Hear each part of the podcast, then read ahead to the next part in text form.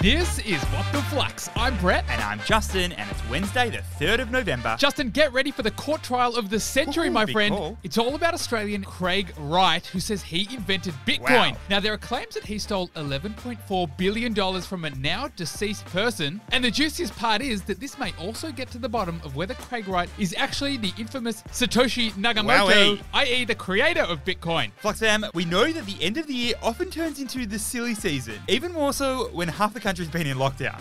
So that's why November is Flux Savings Month. Mm-hmm. Ooh. All the hot tips and tricks to save you some dollary doos before the end of the year. Make sure to download the Flux app, or the link will be in the show notes. Three really beneficial stories today, Justin. Let's do it. For our first, Aussie burger chain Betty's Burgers is officially the biggest cash cow for its parent company, Retail Zoo. I am starving already, Brett. What is the story? Betty's Burgers was launched by three mates in Noosa back in 2014. Everyone knows it for its 50s rockabilly type vibes. And of course, it's delicious, juicy Mm-hmm. burgers. But back in 2017, it was actually bought by Retail Zoo. The same retail zoo that also owns fast food chains like Salsas and Boost Juice. And what do we know about them now? Well, Justin, when COVID hit, Retail Zoo experienced 12 consecutive months of low sales. Ooh, but thanks to a slight pivot, Retail Zoo has managed to increase its profit fourfold to over 14 million bucks. And for old mate Betty, Justin, well, things are better than ever. Betty's Burgers now generates just under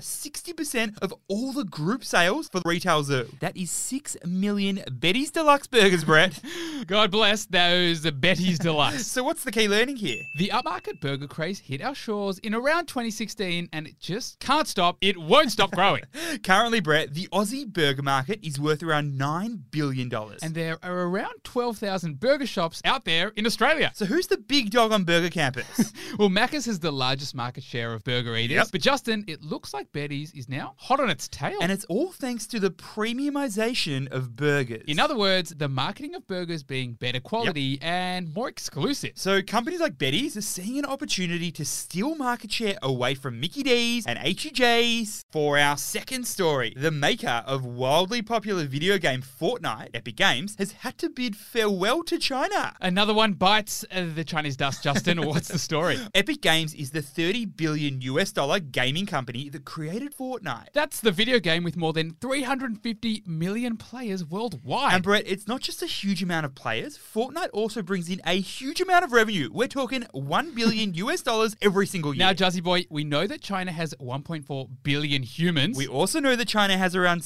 720 million gamers. so, Epic Games has been trying to bring Fortnite to the Chinese market for a while. and Brett, after a few attempts, Epic Games has now revealed it's axing Fortnite in China Ooh. as of November 15. Nothing to see here, folks. Just an orderly exit from the biggest country in the world. And Brett, Epic said it just doesn't make sense to continue bringing the game to China because of increasing regulatory scrutiny. So, what's the key learning here? When the going gets tough in China, companies just pack up and get going. China's gaming market is becoming increasingly regulated. Exhibit A China has put gaming restrictions on kids under 18. So now they're only allowed to play video games for three hours a week. between 8 p.m. and 9 p.m. on Friday, Saturday, and Sunday nights. that is crazy, Justin. What else you got for me? Exhibit B, they've also placed restrictions on the monetization by gaming companies. i.e., actually making money from these games. so ultimately, the math just ain't adding up for Epic Games to continue. And it's not the only breakup that China's had recently. Nah, LinkedIn left China recently as well. So we could potentially see China become even further isolated from international culture Yep. Hmm. as their regulations ramp up.